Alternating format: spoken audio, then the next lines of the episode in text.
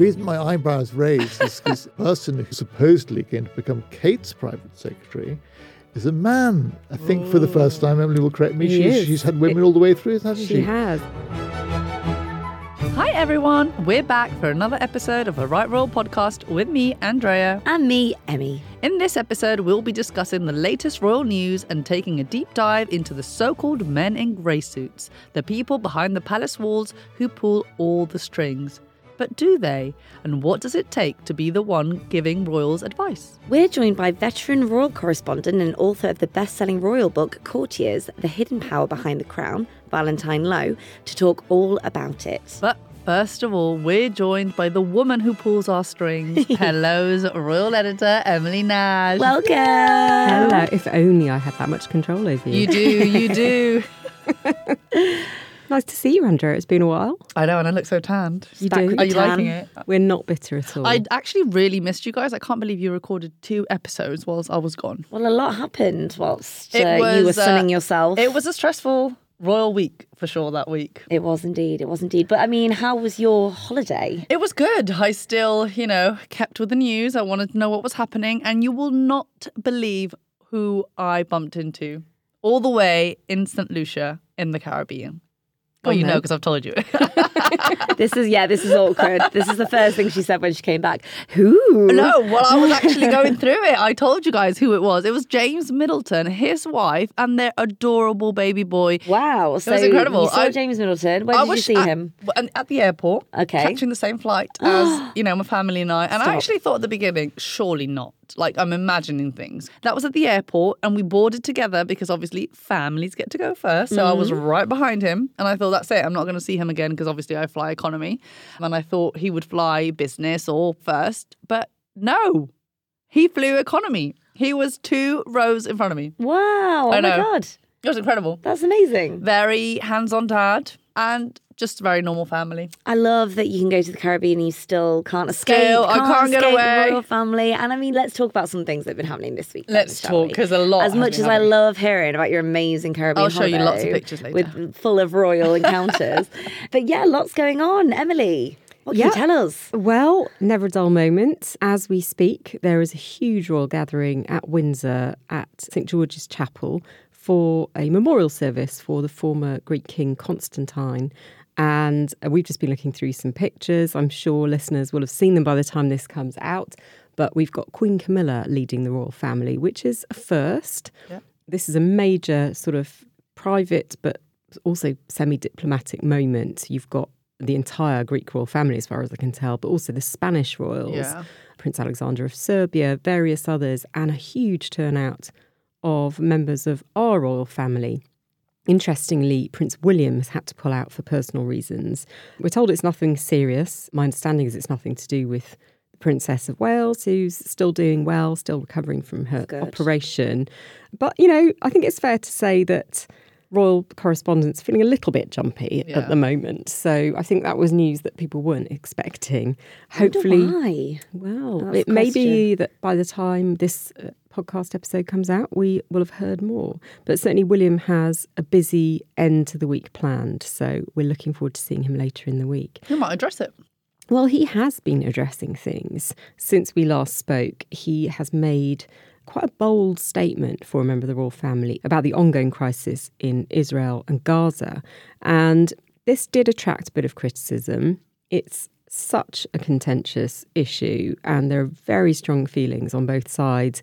But I think William managed to address it in a way that didn't side with anyone in particular and really expressed his feelings. And I've written about this for our Royal Club on Substack and again in the magazine this week. And I really feel that William is facing some of the same criticism his late mother Diana faced during her lifetime. She spoke out about the scourge of landmines left behind after decades of war in various parts of the world. And at the time, she was hugely criticised by some politicians. They said that she didn't know what she was talking about and that she had no place saying any of this stuff, that it was too political for a member of the royal family. And she said at the time, I'm not a politician, I'm a humanitarian. And I really think that William was taking the same approach when he spoke out.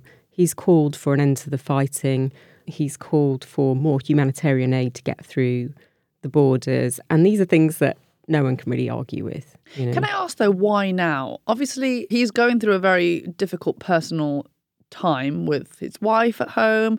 I'm sure he is doing a lot with the kids, and he, we're seeing less of him. Why now put out that statement? Well, it's interesting. Well, to give this all a bit of context, he made the statement as he was arriving at the British Red Cross headquarters in central London. And he was going to hear more about the aid efforts to help people trapped within Gaza. And I think he understood very clearly that if he was going to make this visit, he needed to express his feelings in a way that reflected both sides of this conflict.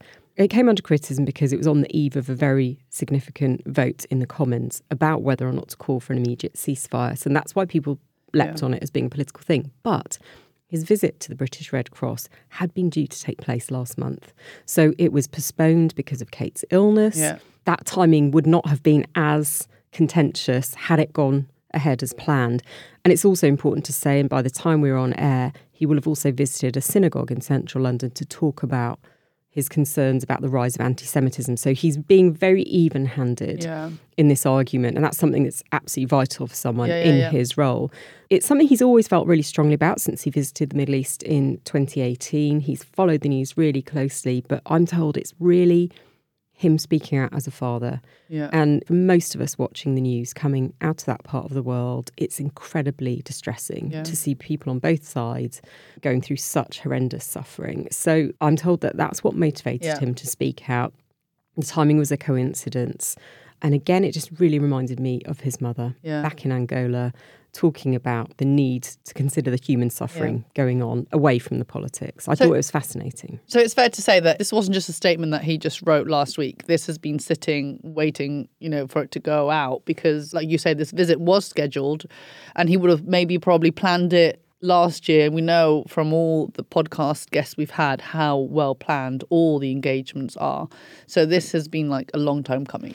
Yeah, look, I mean, I think it's fair to say that probably Kensington Palace are a bit more quick to react on some things like this than, say, the late Queen's office would have been, where her diary was planned six months in advance. And I think certainly William, if he feels like he wants to say something or do something, he will make sure it happens. Yeah. And, you know, sometimes there's not as much notice given as Yeah. there might have been back in the day. But obviously, something he's been following very closely. He and the princess put out a statement just after the October the 7th terror attacks in Israel, as did the king. And I know that William did see his father at Sandringham over the weekend before he made that first visit and deliver that statement. So I'm sure it's something That's been approved. that they will have discussed. And Yeah. as we will hear when we chat to Val later, these things have to go via government. So this isn't a question of William just speaking out against the government or doing anything unconstitutional in any way. But it's fair to say it has dominated the Yeah. news headlines for a few days. Going back to the gathering at Windsor Castle that's happening right now as we speak, what did you think about Camilla? Because obviously it's a it's a very somber occasion, but I think she looked really sad and Quite emotional. yeah. You know, I don't know how close she may have been to the former king, but obviously he was he was close to the royal family in general. But you have to fancy that any member of the royal family going back to St George's Chapel for a memorial oh, God, yeah. service will unavoidably think back to the last time they were there for a family funeral, and that was that of the late Queen. So funerals, memorial services are obviously somber times anyway. But it's fair to say that you know the Queen's got a lot going on at the moment. I think they're not afraid to show their more human side than previous generations, and you know, obviously we've seen how tactile the King is, going out hugging people, and I actually think that's kind of a conscious decision by the palace, by the men in grey suits, to allow that side to come through, because I think they understand. You know, the King. People know so much about him. They know about his strengths and his weaknesses there's no point trying to make him something that he's not. Yeah. And I actually find it quite endearing. Can we just talk about how he released that video and those photos of him looking at the get well soon cards? And he actually said that some of them brought him to tears. And I thought that was such a rare confession and just so sweet. Well, it's rare for a monarch, I'd say, but it's not unusual for him. He's a very emotional man. He's a very sensitive man. And I think we're really seeing that in a way that we might not have seen in the past, there seems to be much more of a willingness to share his vulnerabilities, I guess. Now, we haven't seen him this past weekend. We're kind of used to seeing him, you know, walking up to church with Camilla or by himself or with friends. Where is he right now? Well, we know he's not going to be spending all his weekends at Sandringham, and he does have a lot of other homes around Yes. the UK. He's not sure of a place to stay. And look, whether that's a conscious decision for him to have a bit more time out of the spotlight, I think it was interesting that his audience with the Prime Minister Rishi Sunak was very public, and that it may be that we don't see him for the next few weeks. And I think that's entirely Understandable. understandable given Yeah. everything that's going on. But you know, that's not something I've heard officially. Yeah. If, if I had several houses, I would rotate them. God, too. yeah, I would. and obviously, Camilla is with him when she's not busy with engagements, which she is She is very, very, busy. She's very busy. I mean, it is incredible, really. If you look back 20 years ago at how she was perceived by the general public, and in fact by the late Queen herself, who I think was very fond of her, but worried about the reputation of the institution, etc., to now see Queen Camilla heading up the family at such a big occasion as this memorial service is really quite striking. Yeah. But she's also got some fantastic celebrity guests at an event in Buckingham Palace, um, which we'll talk more about next time we speak. Oh, exciting. I have noticed that they do have a lot of celebrity friends that they like to call upon for these engagements. That's new. The late Queen, you know, you did see her with celebs or A-listers or Hollywood stars at certain engagements like the Royal Variety Performance or certain premieres, you know, some old James Bond films and things like that. Why are they so, you know, eager to go out with their celeb friends now? Well, I think it's because in many cases they are genuine and long held friendships. And that is really a reflection of the King and Queen's love of the arts. So, the kind of people they've always surrounded themselves with are actors, performers, writers, authors. This is the world that fascinates them. And that's why quite often you'll see Dame Judi Dench turning Yeah. up to something with the Queen, uh, Dame Joanna Lumley, Giles Brandreth, who we've had on the podcast, Yes. who's fantastic. But a lot of other famous faces are kind of being drawn into their orbit now. And I think that comes with the roles they now have. Some of it's through connections with the charities and the organisations they're working for. But I think it's great. And it's not just sort of your Oscar winners. They've Yeah. also had some big influencers and younger stars coming through who are joining them on engagements. And I think that they really understand the need to stay relevant mm. and also to connect with a newer audience. We've talked a bit about this in terms of William and Earthshot and how in each Earthshot Awards host city, they've picked sort of local talent, but also international talent. And it's about connecting with younger audiences that the royal family might not otherwise reach. You know, you've got a king and queen in their 70s. They've put in, certainly in the king's case, a hell of a shift over the years Yeah. but it doesn't mean that the younger generation appreciates that or understands and bringing people on board really help. I mean, one of the most fun engagements I covered with them last year was for the Elephant Family. It's a charity that was set up by the Queen's late brother, Mark Shand, and they brought along Gemma Collins. Now, to our overseas listeners, you might not be aware of her work, um, but she's a reality TV star who has a No need to Google. huge a huge social media following and she's an animal lover. She's very into animal welfare and animal rights. And she came along to this and was absolutely bowled over by meeting Charles and Camilla and chatting to them and she turned out to be a huge fan and so Really? if I you can think only about imagine it was Camilla babes. it was great fun. It was it was great fun, but also great for that charity because they're now connecting with a huge audience Yeah. who might otherwise not have ever come across them. So I can see the reasoning behind it. Now let's see if they were having a dinner date, right? And each royal had to get a plus one, a celebrity plus one. Let's see who they would bring. So William would bring Tom Cruise as his plus one. you think? Obviously, yes. Who would Charles bring? Geri Halliwell. He loves the Spice Girls. he oh, loves the Oh, yeah, Spice Girls. The infamous bum pinching incident. Camilla would have so many to choose from. I think like she She'd loves an author. Yeah. Oh Yeah. Yeah. an She'd- author. And Yeah. also, or a theatrical dame, yes, I would say. she likes a dame. Yeah. Who would Kate bring? a sports star. Uh, my Oh, money would be Andy on Ben Murray. Ainslie, Roger Federer, one of these guys. oh, yeah, Roger Federer. Yeah. Yes, what a date night, yeah. I mean, obviously yeah. they'd invite us. And us, us, we would be there. Oh yeah. no, yeah, I don't realise. I don't know why we weren't at the top of the list before we even thought about doing this. Oh, that sounds incredible. No, I do love that they are bringing other people that are also as passionate as they are about their charities and causes. It makes a lot of sense for the palace to have made that decision, which I think leads us to our Oh, yes. next guest, Yes. who's going to be telling us all about the minds behind the royals, why they do and don't do things, the men in grey suits themselves, and we're going to be joined by an expert who can tell us all about it. Shall we welcome him on board? Yes, I'm so excited. Valentine, Val, we are delighted to have you with us on a Right Royal podcast. Thank you for joining us. It's a pleasure to be here. Welcome. Welcome. Now, I know we've got a lot to discuss, but the very first question I have for you is can you tell us about your Taylor Swift moment? I know this is something that, that Emmy is going to really Wait, enjoy. what? I was not expecting this. Uh, you didn't know. no, you didn't Taylor know. Swift moment. My Taylor Swift moment, yes, it was very special. It was an event at Kensington Palace in the depths of winter. It was some kind of winter wonderland thing. There, it was for charity, obviously, and there was a sort of bit of a concert, and Taylor Swift was going to perform. And there was a red carpet, and I was there, and Taylor Swift was going to come down, and I was told that I could have the first question. And I didn't have a great deal of interest in Taylor Swift. I certainly didn't have a first question lined up. But, Oh, goodness, I better think of something. So I thought of something. And there I was in my coat, and my scarf, my hat, and all that. She came up and said, uh, I love your newsboy cap. I said, What? Anyway, we got, we got over that one. So she's very, very friendly and nice. And I asked my question, and she said, I'm, I'm sorry? And uh, I you know, rephrased my question and asked it again. It was, it was fairly banal. I think it was something about Prince George. Had she seen him? And she said, I'm sorry, I love your accent, but I can't understand a word you say.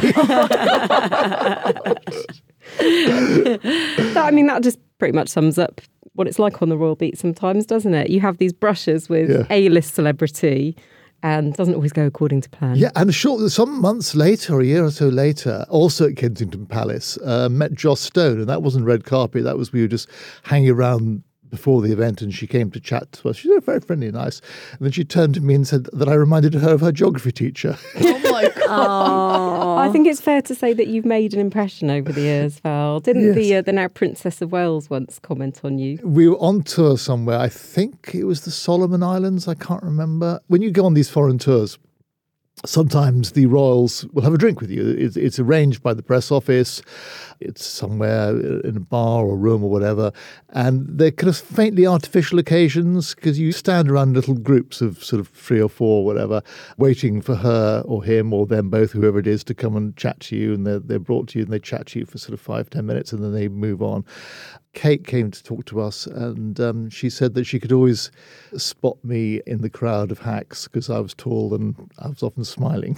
Aw, That's very nice. which mythology turned that into she liked me because I had a nice smile, which is not really what she said. But we like the mythology. I'm a big fan of about the particular legend.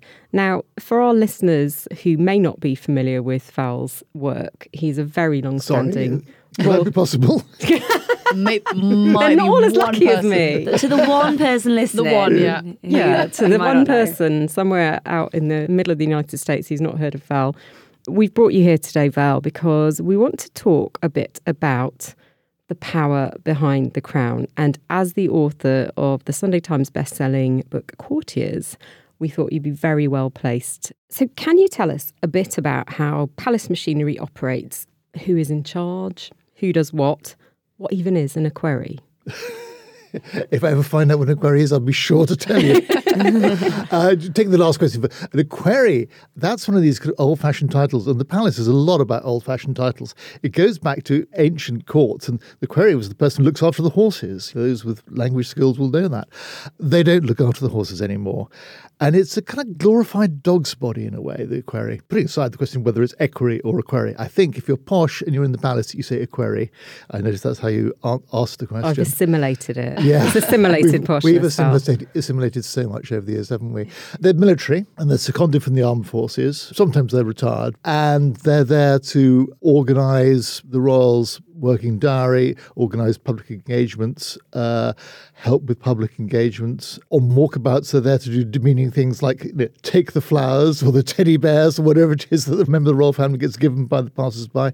One former equerry, who later went on to hire things, uh, Jamie Lowther Pinkerton, who was an equerry to the late Queen Mother, he described it as a cross between a companion and a very junior private secretary. Uh, which I think pretty much sums it up. This is interesting. In my head, I was like, what's the difference between an equerry and a butler? Yeah, It very, seems- very different. Yes. Yeah, very different. Okay, fine. Uh, although I'm sure that occasions equerries will pour the drinks. Sure. But yeah, who runs the show? That's a really interesting question because particularly the, the private secretaries, they're the important ones. The private secretaries, they keep the show on the road. They're the machinery of the palace. So if you ask me what, what the private secretary, so- someone like the king does or the Prince of Wales, it's all sorts. They organise their public life, engagements. Um, they're their gatekeeper. They determine who gets to see the member of the royal family. They write speeches. They advise. They advise on policy. And they're also a constant companion. They're with them a lot of the time. So if someone is being driven to an engagement, you know, the person in the back of the car with them is the private secretary. So it's a lot of FaceTime. It's a lot of communication, which is in contrast to the communications person, so you know, who are also very important, particularly with say with the late Queen, the communications secretary would see her I don't know once a week or something like that, you know, mm-hmm. as opposed to all day, several times a day. Mm-hmm. But there's the crucial question of who actually is running the show, because the private secretary takes a lot of the day-to-day decisions, mm-hmm. but the big decisions uh, and the kind of direction of travel is taken by the sovereign. There's a kind of really interesting thing about to what extent the private secretary controls things, because to an extent they they do try to get their way. So when the private secretary thinks you know, something is the right thing for the monarchy, sometimes they actually need to persuade that royal, because sometimes their royal is set on another path or doesn't see the virtue or the merit of doing something. And it's quite interesting. When I was writing my book, Courtiers, the different techniques that the private sectors would use to get their royal to do the right thing. And it's not about having a full on row, because a full on row doesn't get you anywhere. Sometimes it's about explaining the consequences. Yes, sir, you could do that, but if you do that, this will happen, and then that will happen, and then blah blah blah down the line, you know, almighty row or whatever, or you don't get your way or whatever. But if you do this, and you know, they can be persuaded. Sometimes it's a question of recruiting allies. So you, you might get someone else to say something else. You might, if it was the then Prince of Wales, Prince Charles, as he was then, you it might be a question of talking to Camilla, getting her on board. It's about using subtle techniques to get your way. So the art of persuasion. The art of persuasion. It sounds like me with my toddler. Yeah. yeah. But there's no naughty step in the royal family. Damn. Should there be? I guess I don't get like how they know what the right move is. Like the royals don't know the right move, but these people do. Do you have training for that? Like where does that There's, come from? there's no training. It's the craziest work environment ever. You're reliant on their their sense of what's right and wrong Yeah. and what is in the Their long term the, their long term what is in the long term interest of the monarchy and of the country. How do you qualify? I Can I apply? Like I've got a You good gut feeling about things. Yeah, I you, would does it love to see you do you, that. you can apply it because they've changed who works there over the years so much. So if you go back to the 19th century or the beginning of the 20th century, it was all poshos. It was the aristocracy. It was, you know, people pretty much from the royal's own class. Take a famous courtier like Tommy Lascelles, who we saw in The Crown famously. His cousin was married to Princess Mary, who was the sister of George VI and Edward VIII. How did he possibly get that job? it was a familiar class to the royals who got and then it's Royal this, nepotism this going on here. started changing and you could see it happening at the beginning of the 1960s when they started getting people from the commonwealth to work in the palace recruiting Australians and Canadians to come and work in the press office and, then and then possibly even the the private office later. Uh, so it started changing. There was a kind of famous attack on the royal family in the late 1950s by a chap called Lord Altrincham, who wrote a magazine article and basically suggested the Queen was surrounded by tweedy courtiers who were out of touch. And I think he wasn't wrong. They said to him privately afterwards that they thought he'd done the palace a great favour mm. by pointing out how tweedy and out of touch they were. It all started changing. And then by the sort of by the 90s, I guess, it was quite noticeable how much it had changed. I mean, there were two little anecdotes in my book which I felt sort of encapsulated this. One is that there was a chap called Ed Perkins who was uh, bright Welsh boy, boy, Welsh boy, bright chap, been to Cambridge, done a PhD, but pretty ordinary roots. He went to a comprehensive school in South Wales. He worked for Buckingham Palace, he worked for the Queen, and then he was applying for a job to go and work for William and Kate in Kensington Palace. And just before he joined KP, as we like to call it, William asked him, or asked him through someone else, just want to check, Ed, you did go to comprehensive school, didn't you? And he said, yes, which was the right answer. That's what they wanted, actually wanted. And also Kensington Palace, there was another chap called Miguel who joined as a press officer, became the press secretary, and then became eventually William's private secretary. He was the son of a post office clerk incredibly smart, nice guy, great emotional intelligence, but very humble roots. He kind of encapsulated how things changed. And do you think that was because the royal family realised they needed people to have a better reading of the room, if you like, a better yeah, understanding yeah, re- of reading of the country. Yeah, you need to understand what goes on because the palace is there, the royal family is there to kind of represent the country, to unify them, and you can't do that if you're this sort of rarefied elite, snobbish, distanced institution. Mm-hmm. Do you feel that the people that still surround the king are still very old school, whilst the people that surround Prince William and his wife Catherine are more different? I think to an extent that's true. I think there's got a range of people that surround the king. He's got a woman called Ava Williams, Ava Omaghomi, as she was, who's in charge of I think they call it community engagement. I mean, that is a sort of strong and conscious effort to make sure you're engaging with Britain's ethnic communities. But there are also posh, yeah. slightly out of touch people there as well. William is kind of interesting. Yes, he's made conscious efforts to expand the kind of reach of the people who work for him, but it's not always been the case. I mean, not many years ago, apart from the, the top people there, I felt that the people who surrounded him were slightly sort of posh blonde girls with Alice bands. I said I did feel that was the case.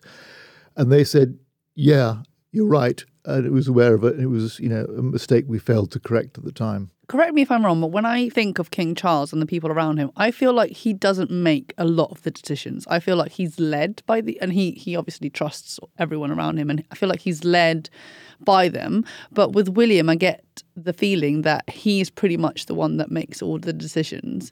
Uh, I'm not sure I agree. I mean, Charles has been guilty, I think, in the past of being too eager to listen to people. Yeah. But that's in the sense of outside influences you know, his latest architectural guru or Laurens yeah. van der Post or people, you know, so he, he kind of listens to the people and he falls under their sway. Yeah.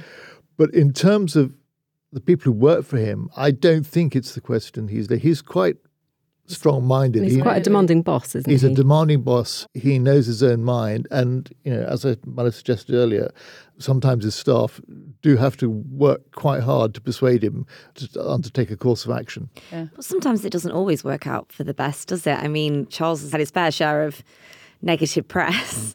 How much do you put your trust in others and not yourself? Or indeed, you know, was some things that went wrong in his past him demanding he was doing it and not listening to. Yeah, I mean, there was a, a classic example of him not listening, which was in the 1980s. Do you remember the famous speech he made at the RIBA, Royal Institution of British Architects, uh, when he talked about a proposed extension to the National Gallery being I a don't. I look forward to hearing about it. he, he attacked this, this proposed extension as being like a carbuncle on the face of a much loved friend. And it caused an absolute furore, that speech. And he made that speech, and his private secretary, a chap called Adeane, in the car on the way there, was trying to dissuade him, uh, saying, You can't say this. And they had an absolute humdinger of a row. And Charles failed to persuade him, and Adeane eventually left. Not just because of that, but that sort of thing was one of the factors. Uh, and it, and it, and he, he quit. Eventually, but not just over that, but that was one of many Yeah. events Right. and difficulties that led him to quitting. That touches on the kind of the, one of the fundamental things about the quality of a courtier. You've got to be in tune with your boss. Mm. Right. You've got to have a similar worldview. You know, some of the successful ones have been like that. So, for instance, a chap called Richard Aylard, who was a former Royal Naval officer who worked for Charles. Aylard was very interested in, he had a degree in something like zoology or some sort of biological science, and he was very into environmentalism. Uh, and it worked very well with Charles because that's what Charles was into at the time, and, and of course still is. They were pushing in the same direction. And then you look at someone else, senior army officer who was in charge of the household division for a while, a chap called Airy. This is a similar time. And Airy had been brought in to instill some discipline into Charles's office. There was a feeling that the, the office was a bit of a mess, a bit of a shambles. Airy was brought in to sort things out because the people thought some military discipline was the thing that was needed. But he was just totally lost in this uh, kind of charity environmental world. And there was the famous time when on a boat up the Amazon, there was a sort of environmental summit and they had all sorts of important people. Airy was there, but he just didn't have anything to do because he just he couldn't kind of talk to these people. And I think he was left pouring the drinks, um, and he eventually was got rid of. It was heartbreaking. It was uh, at Highgrove, and there was some thing going on. It was a meeting of some charitable body. Allen Sheppard of Grand Met, you know, the big sort of drinks consortium, was deputed to break the news. So he took Airy for a walk around the garden. And Airy came back from this walk looking absolutely crestfallen. And then Diana, Diana tripped down the stairs and said brightly, Anyone fancy a drink? Poor Airy, I think he desperately needed a drink at that point. Oh, dear. oh, I don't like that. It feels a bit like it's a bit like dating, I guess. They have to sort of, you They know, have to find their fit. match. kiss a few frogs. Yeah. Yeah. Yeah, yeah. But I also, the interview process must be very interesting because you want someone that you think is like you. But they also have to have certain degree of knowledge about things, and certainly we see quite a few former diplomats. there's a strong element of the Foreign Office there because you know the monarchy and the government are closely entwined. You need to be able to negotiate those corridors of power. You need to talk the same language, and also I think one of the factors why diplomats often uh, get recruited.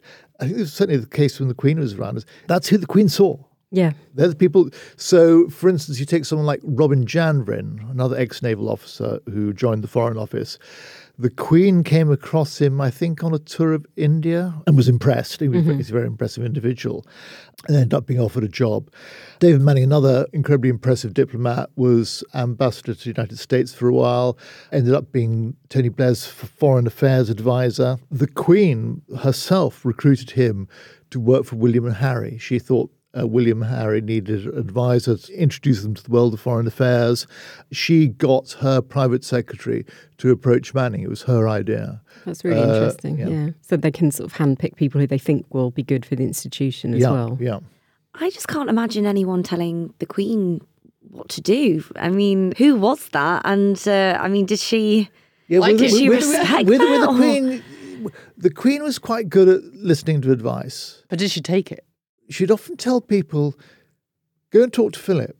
Oh, And Philip was quite a good person to talk to. There was an exchange of ideas and a thrashing out of an issue with Philip. Mm-hmm. And then if Philip was convinced, then it could be easier to convince her. Oh my God, I'd much prefer to be the Queen's equerry than Philip's. Can you imagine? that would have been the most terrifying job. I know, I think working for Philip was actually quite fun. He had a very relaxed office. Did he have a bit of a temper though? Or am I making that up? Yeah, he could have a temper. But, but I, I think, just cry. I think, I, I think well, once you're working for him, once you trusted him and he trusted you, I think it was kind of okay. I mean, there was various people stayed there for ages, And- including, Okay. including post-retirement. There was one chap who worked there called Brian McGrath who retired and then the next day was back in again. The way he, he put it, he, he went out the door and then came back in through the French windows. Well, that's nice. To, you know, when you know the staff turnover is very low, then that's a very good sign. I know when the Duke of Edinburgh died, actually, I spoke to a few people who had worked in his office and they were absolutely devastated. They really loved their time working for him. And I think that really Yeah. perhaps gives another side to the story that Yeah. you, you sort of see this quite bluff character and assume that he's not particularly nice to staff. And actually, that wasn't the case at all. No, I think that's right. I take um, it back. Let's- Okay, Talking okay. about the tension, shall we say, between principals and their private secretaries, you open your book with a scene that was very familiar to me about a flight from Tonga to Sydney. Can you tell us a bit more about that? So this was the tour by Duke and Duchess of Sussex of Australia, New Zealand, Fiji, and Tonga. And that was a very memorable tour, not least because it started with the announcement of Meghan's pregnancy. And there were all sorts of memorable things about that. Uh, so I remember she visited some people in Australia and she brought them banana bread, which she baked Yes. herself, which was definitely a royal first. When we got to Fiji, there was this long and, if I dare say, rather tedious welcome ceremony. It rained, uh, Val. It rained. It, it was always raining, where Harry and Meghan sat on thrones on some stage. Well, this hour long ceremony took place. And then a day or two later, we went to a different part of Fiji and there was another welcome ceremony, which was even more boring. Harry was just glowering at the press. We were slightly to one side was of the not happy stage, that and day. he just looked daggers at us for the entire thing. He What was did you do? an absolute grump. Uh, some, someone had written something, who knows what. But Meghan, she was kind of wonderful. She was such a pro. She sat bolt upright on her throne, smile permanently fixed to her face. She never dropped it for a moment. Absolute professional. Uh, it was kind of brilliant, and the contrast was so striking. So obviously he was in a bit of a mood on that tour. We were flying from Tonga back to Sydney. And often on these tours, there, comes a point towards the end when the royal might come back to the back of the plane and have a chat with us off the record, you know, not for printing, but it's a way of making bonds. It's a way of keeping us sweet. It's a way of having some informal contacts. That's nice. Uh, and we were promised that he or they would come to the back of the plane, and it didn't happen. It didn't happen. It was a four or five hour flight. When's this going to happen? And then we were buckling up for the descent and For the aborted landing, lest uh, we forget. Yes, and we landed, and it hadn't happened. And only after we landed, they came back to the back of the plane, and Harry was slightly in front, and Meg was slightly behind him. And she didn't say much. She did make some strange remark about us wanting to get back for our Sunday lunch. it was completely bizarre, but he is what he said that was memorable. Oh. He said, "Thanks very much for coming, even though you weren't invited." And we thought, "What?" Was there an awkward silence? we were also Yes. slightly looking sideways at us oh my God. uh, because a it was incredibly rude yeah. and b it seemed it wasn't true because we very much were invited. And accredited, A, a uh. press release had gone out from the press office saying anyone who would like to come on this tour, please apply in the usual way. It was extraordinary, and a lot of people were very affronted by this. It was really was rude. I think it was at that point sort of three weeks into a trip as well. So a lot of people had obviously left family at home and Yeah. it was quite full on. they had such great press from that trip as well, Yeah, right? yeah. So I wonder what. And afterwards, afterwards, one of his senior aides conveyed the message to him that what he said had been Rude. deemed to be rude and had gone down very, very badly. Particularly all of us who, as Emily says, we'd left families behind, we'd traveled around the world to cover this tour. And he said to this person, Well, you shouldn't have made me do it. oh my God. Which, I mean, it really is sort of Kevin the teenager, isn't it? Also shines a bit of a light on the relationship between the people who work for the royal family and the royals themselves. They can perceive themselves as having been made to do something. Another really famous example of this, if we go back to Charles and the Charles and Diana days, do you remember there was a documentary by Jonathan Dimbleby mm. in which Charles confessed to adultery? He didn't say with whom. He did say something like he was asked whether he'd remained faithful and he basically admitted no, but only after the marriage had irretrievably broken down. Mm. Afterwards, his press person did confirmed that he was referring to Mrs. Parker Bowles. So it caused a huge furore, that admission of adultery. And some time later, weeks, months later, Charles was at some dinner party with, I think, Richard Aylard, his private secretary, was also there. People, I think, at this dinner party were expressing the view that it was a mistake to have admitted adultery. And Charles pointed a sort of angry finger at Aylard and said, He made me do it. Oh. that also sounds like my children sometimes. Literally. Yeah. Whilst we're talking about Tonga, there was something that happened in Tonga. I don't know if, if we ever knew or we'll ever know what happened when Meghan was at a market. Oh, that was in We- Fiji. Oh, that was in Supermarket. We do know. We Oh, do, we and do we do know. know what happened because I, re- I revealed it in my. Oh my book. God, I'm so I sorry. know what ha- even I know what, What happened, in Emmy? Let Val tell you. It's in his book. Okay, tell me, tell me. So she was due to be at this market. Yeah. And these things are strictly timetabled. You know, you're there for 15 minutes, 20 minutes, whatever it is. And basically, halfway through, she signaled to her staff she needed to get out. So they got her out, and it was very chaotic. And I think quite significantly, she left in a car without one of her senior aides. I think it was a bit of a sign that the senior aide was in trouble. And uh, the press office afterwards came out with all sorts of reasons why this happened. They said it was security. And then they backed down from that and said it wasn't security. They basically changed their story. And it just kind of remained a bit of a mystery. There wasn't a coherent explanation.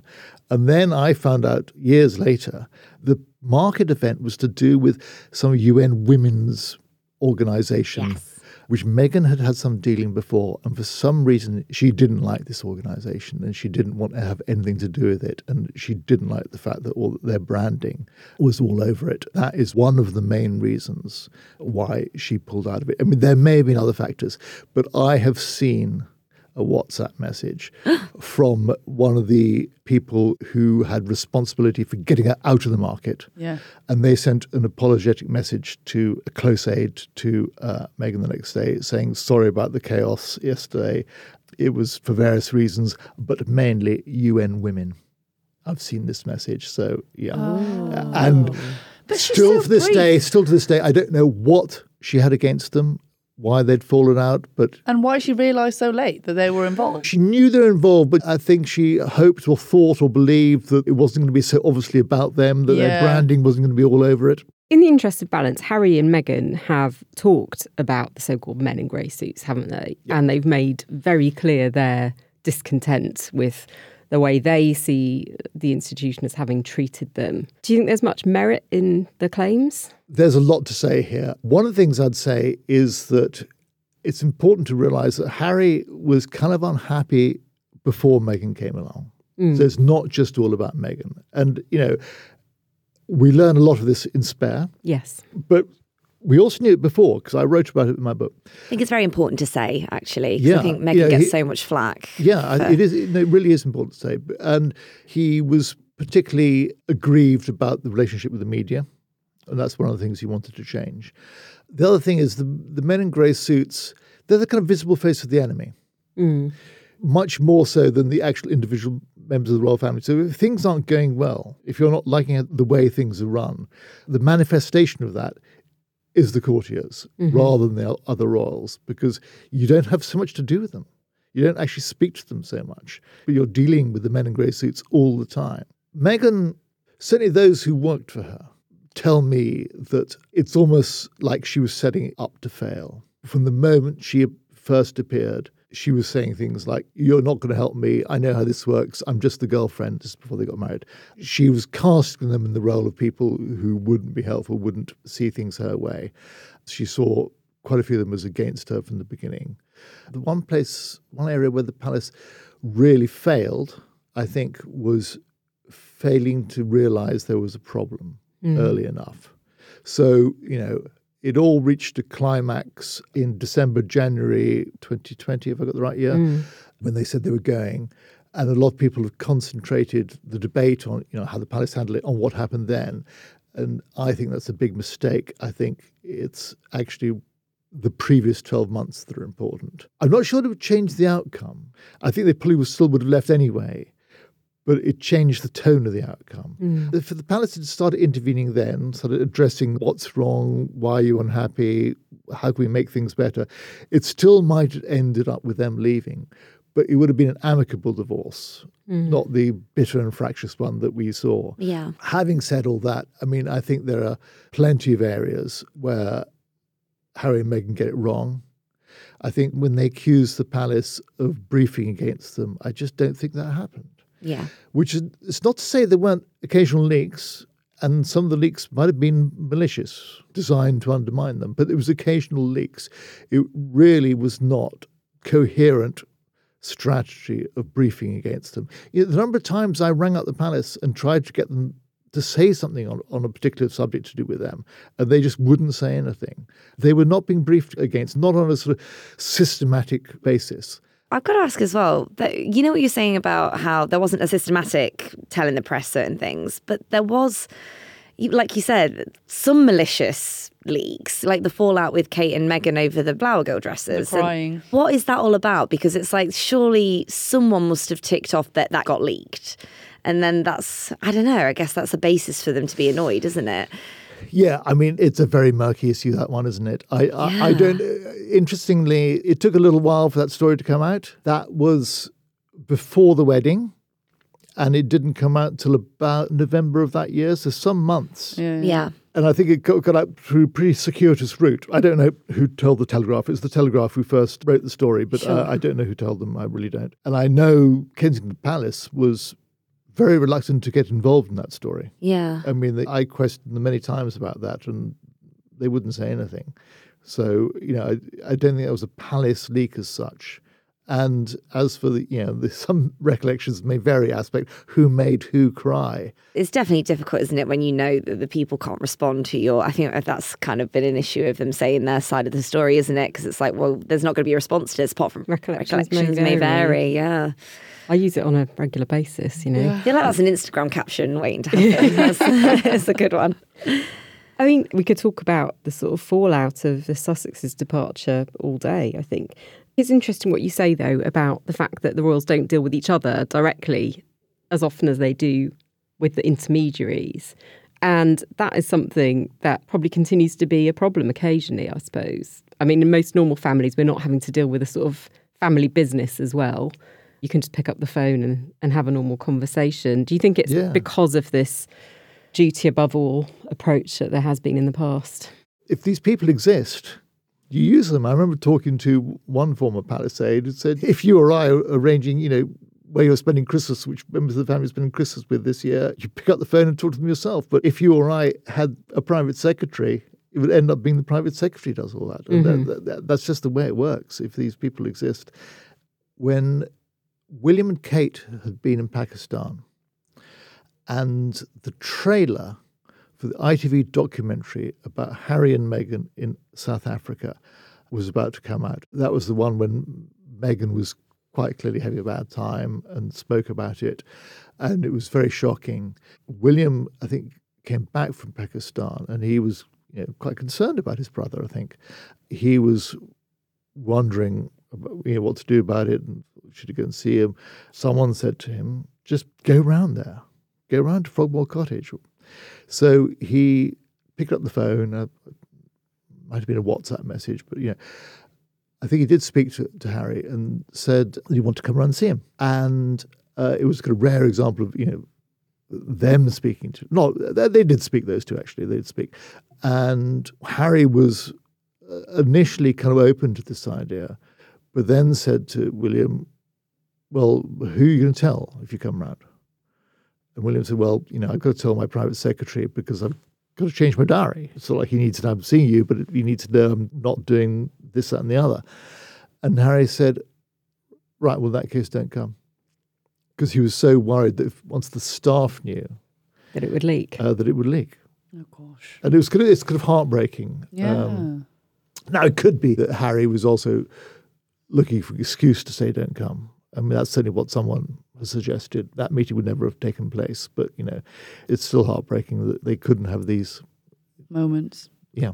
We've talked a lot about the past. Let's talk about something a bit more current. We've just had William, as Prince of Wales, speaking out very directly on the situation in Israel and Gaza. First of all, what do you make of that? And secondly, is that something that he will have done without significant intervention? How closely do you think that was tailored by his private secretary? Okay, I think what you have to remember about William is his hands are shackled twice. They're shackled once because, as a member of the royal family, he wants to be a unifying figure, not a divisive figure. So anything he says on a contentious subject has to be very carefully neutral. And his hands are also shackled that uh, anything he says publicly or anything even vaguely political has to have the approval of the government. So there's absolutely no way that William would not have had this very carefully scrutinized by Number 10 and by the Foreign Office. It just goes without saying. But he also feels very strongly about it. He did that trip a few years ago to Israel and to the West Bank, and he was very struck by it. He was very moved by it. And there was a rather excitable tabloid front page afterwards that how he was going to make his life work to bring peace to the Middle East or some such nonsense. But there's no doubt that he cares about what's going on there, having met people involved. He's very genuine. And this is the big issue of the day what's going on in Gaza. So he felt he wanted to say something. But he also knew that it was going to be contentious. He knew that it was going to be controversial. What he said was very carefully written. Mm. It's very neutral. He basically says people should stop killing people. Uh, You can't argue with that. and you can't argue with that.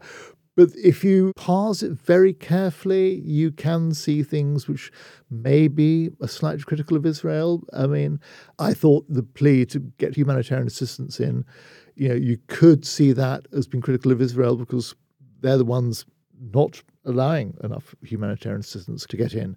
But on the whole, I think it shouldn't cause major offence what he said. Uh, which is not to say that people don't take offence. The interesting question is so it all gets the approval, the say so of the government. To what extent was it with the encouragement of the government? Mm. Or even, as someone who's worked for the royal family suggested to me only yesterday, was it the government's idea? I mean, there was only a thought, a Mm. vaguely conspiratorial thought. The government wants to put pressure on Israel, and maybe they thought this was a good way of adding just a little bit more pressure on Israel for William to say all this. I don't think it was the government's idea. I think William feels so strongly about this. I'm sure it was William's idea, but it was kind of a bold idea. And I think it wasn't just with the approval of the government. I think it may even have been with the connivance of the government. Interesting. And, you know, we've heard some talk recently about KP planning to have a new system, a new setup with the CEO in charge rather than the traditional private secretary. What do you make of that? I've got to say, I'm quite puzzled by this. I don't really understand what they're doing. The CEO, if you look at the job description, seems to be about focusing on long term strategy. Well, that's what private secretaries have done in the past. They've been about long term strategy. If you look at the people who work for Charles, the characteristics of the private secretary often chimed with where Charles was in his life at the time, focusing on charity or whether it's focusing on him as a global statesman. So, you know, that's part of the private secretary's job. Obviously, it's going to affect who you then recruit as a private secretary because private secretary used to be the top of the pile. Now they're going to be number two of the pile. Mm. So, who are you going to get such a high caliber of private secretary in the future. I don't know. The job description was also quite interesting. It talked about the candidate should have low ego, should have humility, and should have emotional intelligence. It's all quite interesting stuff. I oh, mean, wow. and and how many chief executives have ever been recruited where the where humility is part of the job description. Most chief execs, you don't want humility. You want someone with drive and push who's going to achieve great things. They haven't got one yet. We'll wait and see who they recruit, but it's. Is it uh, you? I can't, pos- pos- I can't possibly comment. I, I'm, I'm not going to provide a running commentary. I mean, those qualities, I'm going to just put it out there, it will definitely be a woman. Interesting. Interesting. I well, no, no. The, the- the reason my eyebrows raised is because it's interesting that the person who is supposedly, and I'm not sure if it's been confirmed or not, who's supposedly going to become Kate's private secretary is a man. I think for the first time, oh. Emily will correct me. He She's, is. she's had women all the way through, hasn't she? She has, and she So- now has Lieutenant Colonel Tom White. Yeah, Royal Marine. Nice chap. I met him once when he was a, an equerry to the late Queen. Val, how can you sum up for us the kind of qualities that make up the ideal royal aide? I think they have to be someone in tune with the modern world and they have to be in tune with their employer. They have to have the ability to convince their employer of the right course of action without being too much of a Machiavellian type. And they've got to make them laugh Oh, because laughter is the great secret weapon of the successful courtier. Clive Alderton, who's Charles's private secretary as Prince of Wales and now private secretary as King, has a great talent for being able to diffuse sticky situations, and there often are sticky situations for Charles, by making him and Camilla laugh. And it's a it's a great technique, and it's part of the successful courtiers-armory. Right, I can do all of that. What do I? What do I? But I'm apply? like, Good See me luck. afterwards. Oh Thank you so much for coming on, Val. We could talk to you all day. There's plenty more I'd love to hear. So you must come back when, in due course, you have completed your next book, which we're very excited to hear more about. Are you missing anything about covering the Royal Beat on a daily basis?